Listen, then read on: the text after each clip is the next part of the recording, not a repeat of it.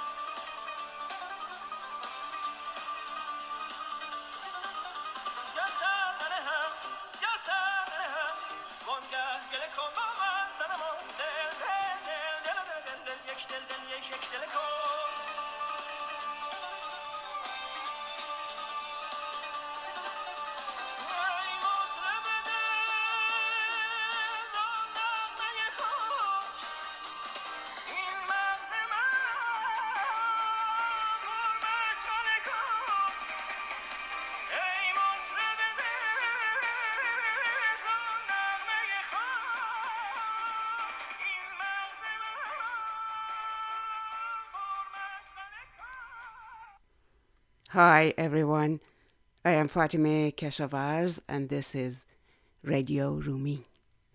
Welcome all of you. I hope you're ready to listen to some more Rumi poetry and think and talk about the wonderful words and ideas and the wisdom that he has given us. It is, of course, totally up to us how to read and how to interpret them. In other words, we have a great share in what these poems mean.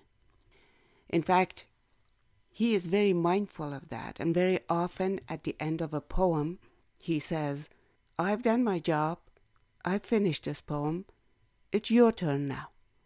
In other words, write the rest of this poem yourself. Finish the thought, make sense of it.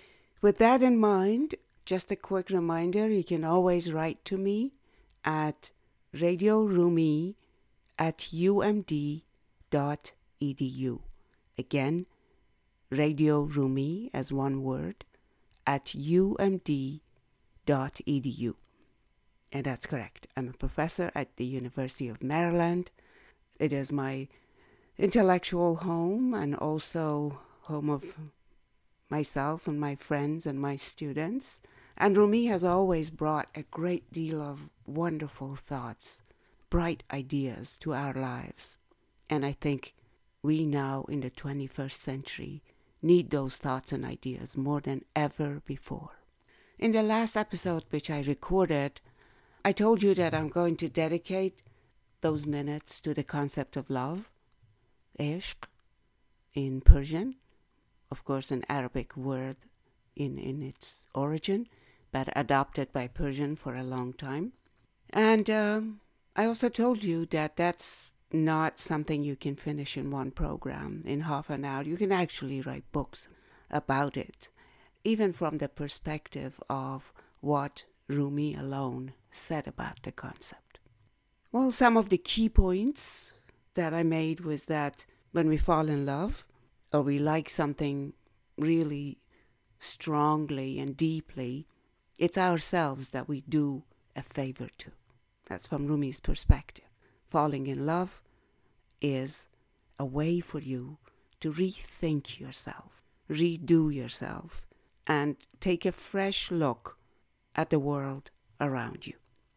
We also talked about how long and complex the discussion is, and for Rumi, the compendium of love, the, the whole continuum of love experience for human beings includes a wide range of things. It is the love of one human being for another, it is the love for the nature, the animals, the beauty we see in the mountains and in the trees. It is the love of music, which he loved dearly and actually talked about a lot. The love of things, basically, that are good and beautiful and encourage us to re envision ourselves and our lives. Today, I'll try to connect that a little bit more with our daily lives. It is a very difficult concept to explain. Indeed, it is, that is, love is inexplicable. And that in part explains its tremendous power over us. We have a hard time putting any intellectual description to it, any rational definition to it. And it goes on defining us in a way, and at the same time eluding our way of approach to it. Of course, a lot of poets, a lot of thinkers, a lot of mystics in particular will tell you it is a great thing that we cannot define love. If we could define it, we put some limits to it. The word definition by itself means the outer limits of something. So, if when you define something in a way, you take away from it its vastness, its um, elusiveness, and the way it could be larger than you, something that we human beings sometimes dramatically need because otherwise we can go on and think that we are the biggest, the most powerful, the most unlimited being in the universe, um, which could then lead to some other limitations of thinking. But instead of um, playing with words, let me um, let me ask a simple question. If we cannot define love, then what do we do? Do we stop speaking about it? We can do that. There are people thinkers who have actually tried to stop talking about love because they deeply and sincerely believe that it is impossible to fit into words. Ineffable is the word that is usually used for it. Something that you cannot describe or define. One answer is, of course, silence. Another answer, and one that Rumi, for example, and a lot of other poets and particularly artists have chosen and have adopted is that you find some creative, artistic impulse in yourself that doesn't necessarily try to explain love, but it gives it some form of expression. And in that way, you share it with others you bring it to the attention of others, but at the same time, you do not limit it. In fact, you open it up through the force of your own creativity.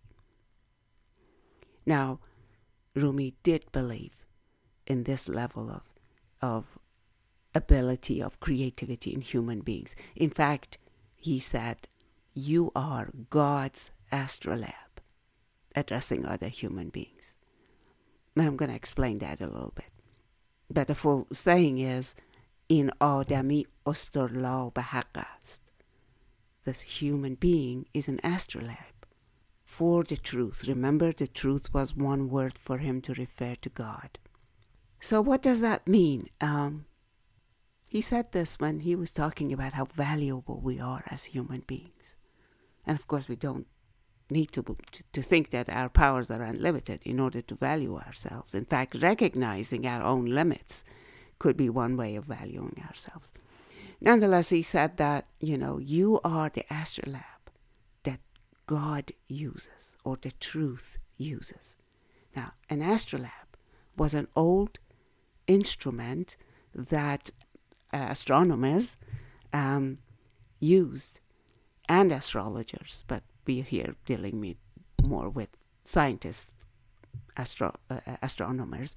They used to understand the heavens, the stars, the position of the stars, the you know what was what was going on up there, and of course astrologers used that to predict the future, which was something that generations ago a lot of people believed in.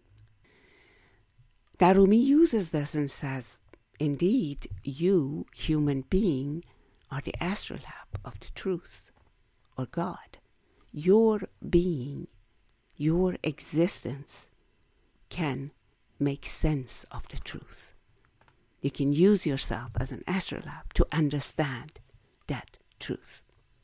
his way of using his astrolabe was writing poetry.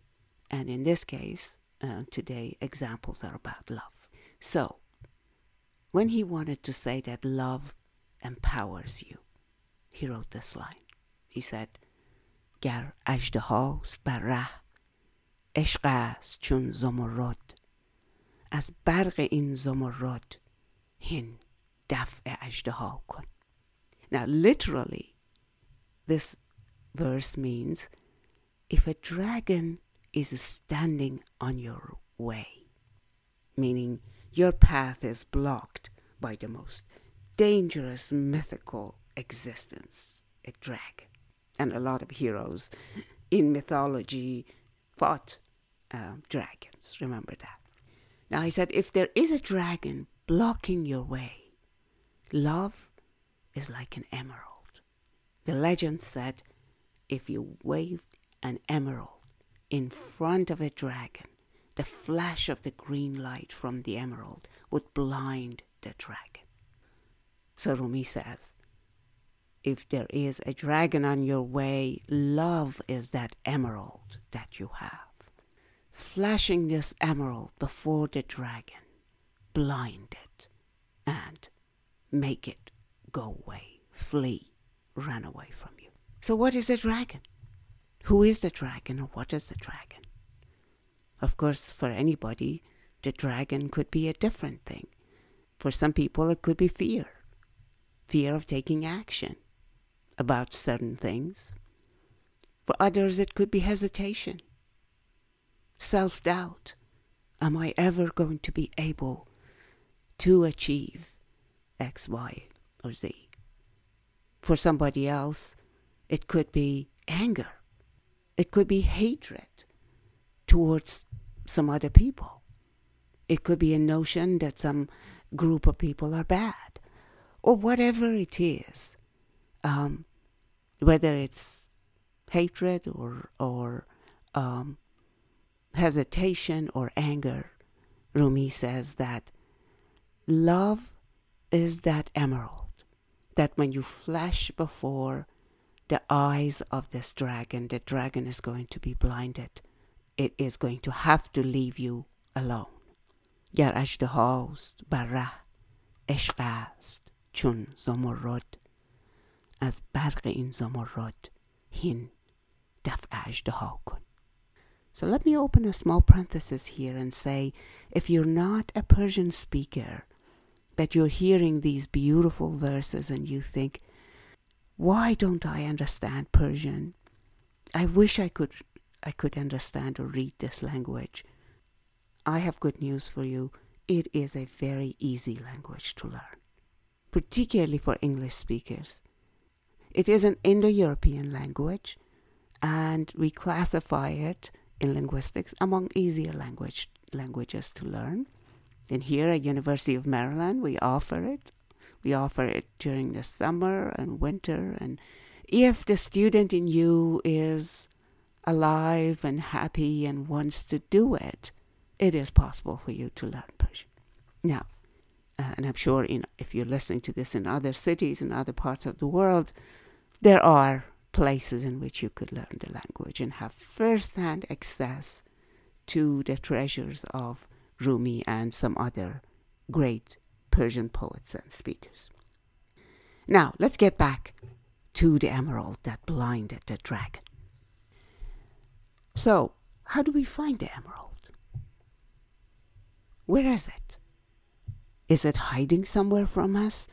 Um, is it something in some far away um, mythical land, you know, as treasures are in caves or. No, not at all. Love as far as Rumi is concerned, is here, is in the trees around you, animals, people, things, even.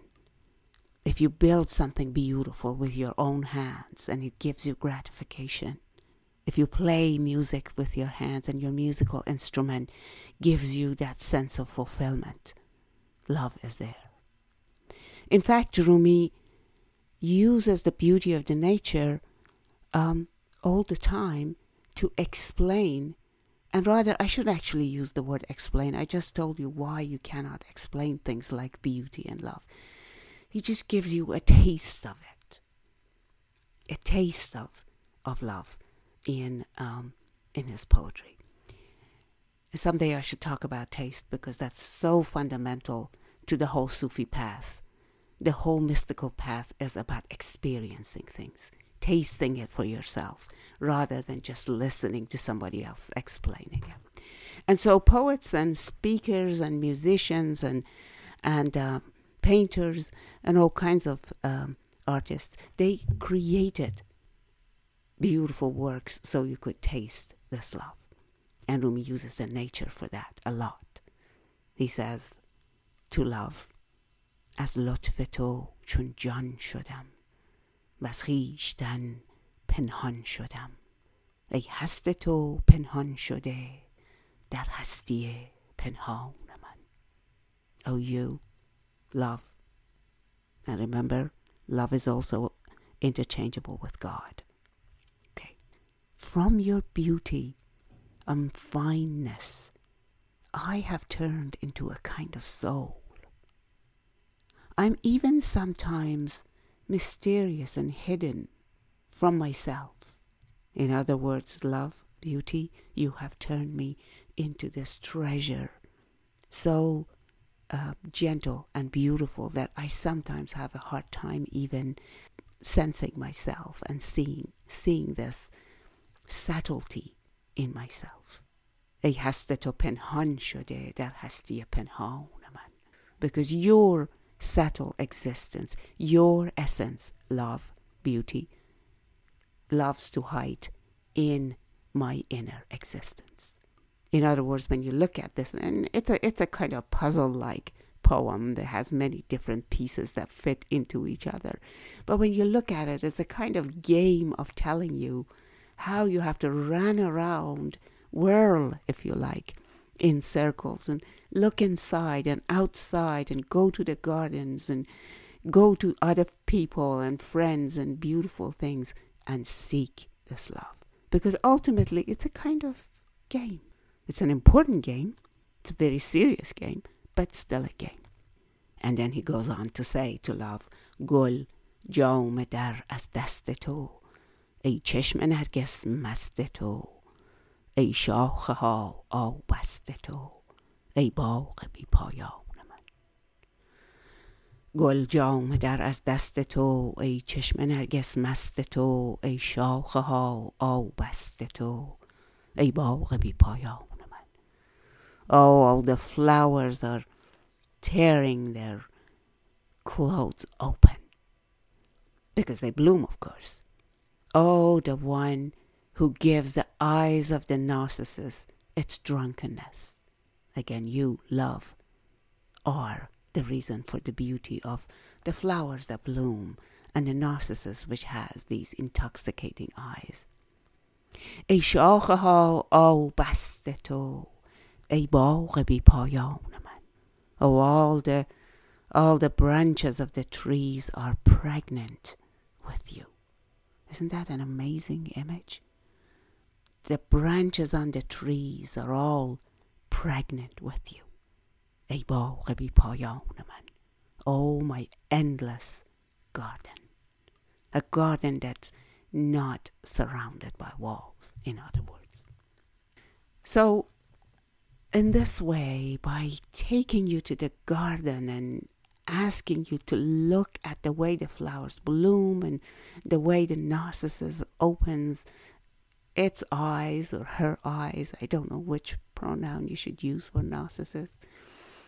And all the branches on trees with their fruits and flowers and and blossoms, they are pregnant with you. Love. Okay. I think it's a good time to introduce a different note. Namely, a note that is not so comfortable and rosy. Because for Rumi, love is not all about comfort and and uh, beauty and um, you know, um, as the British say, hanky dory, you know, all rosy around you. No, it forces you to ask yourself difficult questions. And it tells you that you sometimes need to do things that are not that easy to do. And um, let me give you an image first that he makes. And please forgive me if you hear some extra sounds from my window, because as I told you earlier, I'm recording this in my house in a city in Washington, D.C., indeed. And so every once in a while I can hear a sound, and I'm only hoping that you don't have to hear it. Okay, so I am about to give you an anecdote from Rumi and then connect it to reality to the best of my ability. The story goes like this He says, Look at small children. Look at small children. They know nothing about the world, about themselves. They only know their mother's milk. They only need to be cleaned up, and dressed, and put to sleep and fed. They're very small. Their existence has room only for that kind of knowledge. Then they grow older and they begin to develop their new perceptions. Their sense understanding turn into perceptions. As they grow older and older, these perceptions develop and become more and more important to their lives. And then, and then something important happens. This existence of theirs, which was like a little house, well, and all these feelings and these senses were like little visitors. Now, something different happens. King Love arrives. King Love arrives and says, What? This place is way too small for me. I am not going to fit in there. What about all my courtiers and all my army and all my family and friends? And I need a palace. This small house will not do. I need a palace. And so he breaks the house down, tears it down, and builds himself a palace. And now you're going to say, okay, what does this correspond to in the real world? And this is what it corresponds to. Imagine that you have a really bad habit. I don't know, something that you dislike.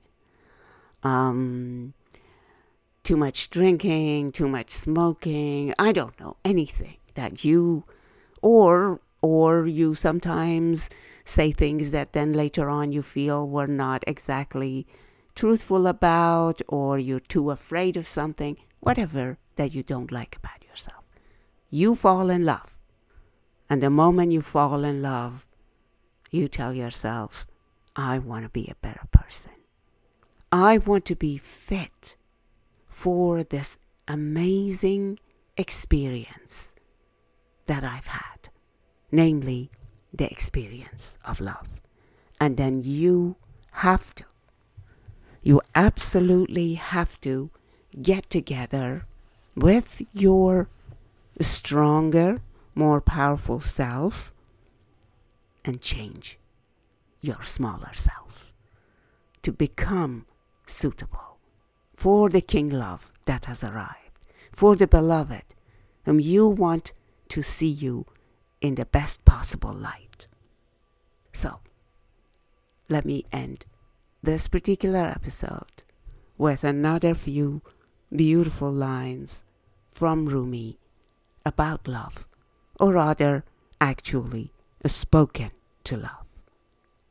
ای عشق تو موزون تری یا باغ و سیبستان تو چرخی بزن ای ماه نو جان بخش مشتاقان تو or John Bakhsh Mushtaqan.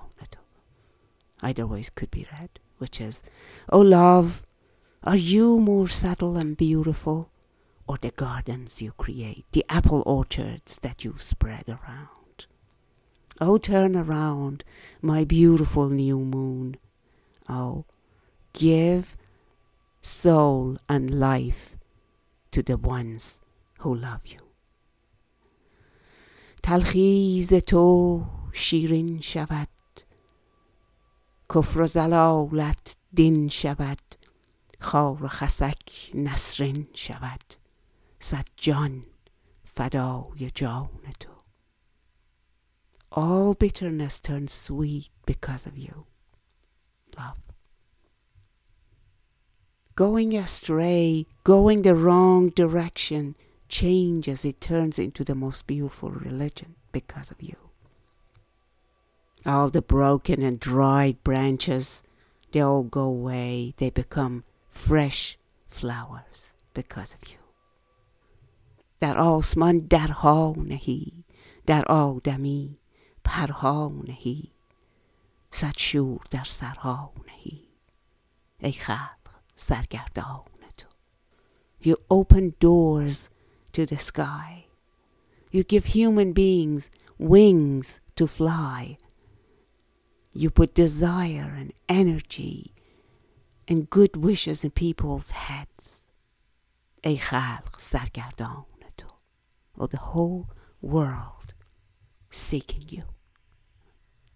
ای بر شقایق رنگ تو جمله خلایق دنگ تو هر ذره را آهنگ تو در مطمع احسان تو You give color to all the flowers.